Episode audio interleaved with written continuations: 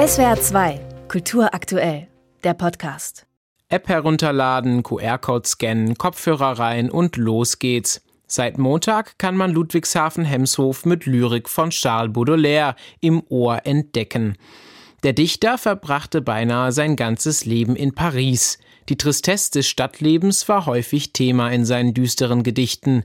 Für ihre Neuinterpretation haben Komponist Oliver Augst und sein Kollektiv Ludwigshafen ganz bewusst ausgewählt. Das Projekt ist tatsächlich nicht zufällig hier gelandet. Ich kenne die Stadt und deren bösen Ecken mehr, als mir manchmal lieb ist, denn ich lebe hier mit meiner Familie seit ungefähr sechs Jahren. In diesen bösen Ecken entfaltet der deutsch- und französischsprachige Audiowalk seine bedrückende Atmosphäre ganz besonders stark.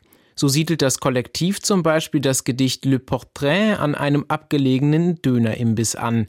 Auf der Straße sammeln Mitarbeiter der Stadt gerade Müll auf. Auf einem Platz nicht weit entfernt steht ein altes Sofa unter freiem Himmel. Darauf sitzen eine Frau und zwei Männer, die Bier trinken.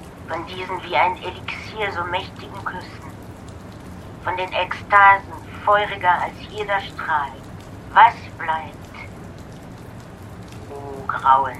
Düstere Zeilen hat das Text-Extent-Kollektiv mit atmosphärischen Geräuschen und bedrohlichen Kompositionen verbunden. Die Route führt vorbei an zerschlagenen Schaufensterscheiben, an alten Industrie- und Plattenbauten. Der Audiowalk hat, wie auch der Gedichtband Les Fleurs du Mal, seine ganz eigene Ästhetik. Eine Ästhetik des Schrecklichen, der sich Oliver Augst sehr bewusst ist. Es steckt ja auch viel Schönheit in den Fleurs du Mal. Insofern hatte ich vielleicht eine kleine Hommage an das Viertel, dem berüchtigten Hemshof im Visier. Da gibt es viele, auch positive Referenzen und Bezüge. Die Orte, an denen die einzelnen Stücke gehört werden sollen, kennt Oliver Augst aus seinem Alltag. Zum Beispiel von seinen Spaziergängen mit seinem Hund durch Hemshof.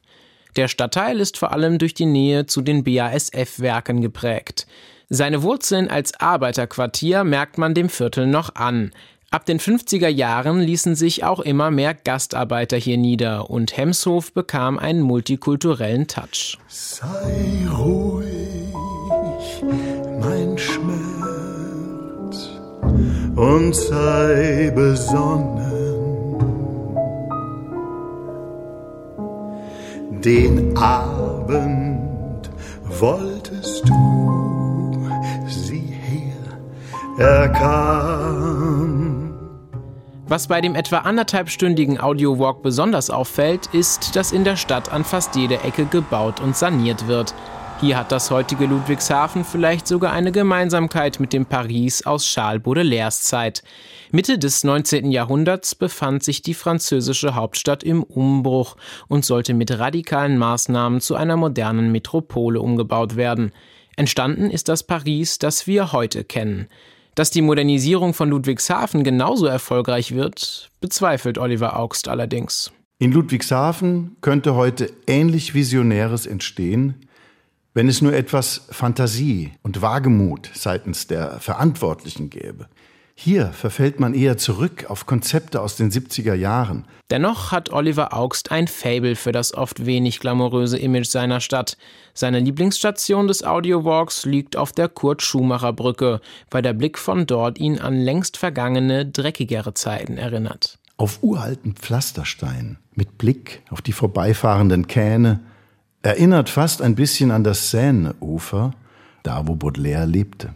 Damals war das ja auch nicht so schick wie heute und dunkel und schmutzig. Was nach der Tour bleibt, ist ein ganz neuer Blick auf die unschöneren Seiten des Stadtlebens.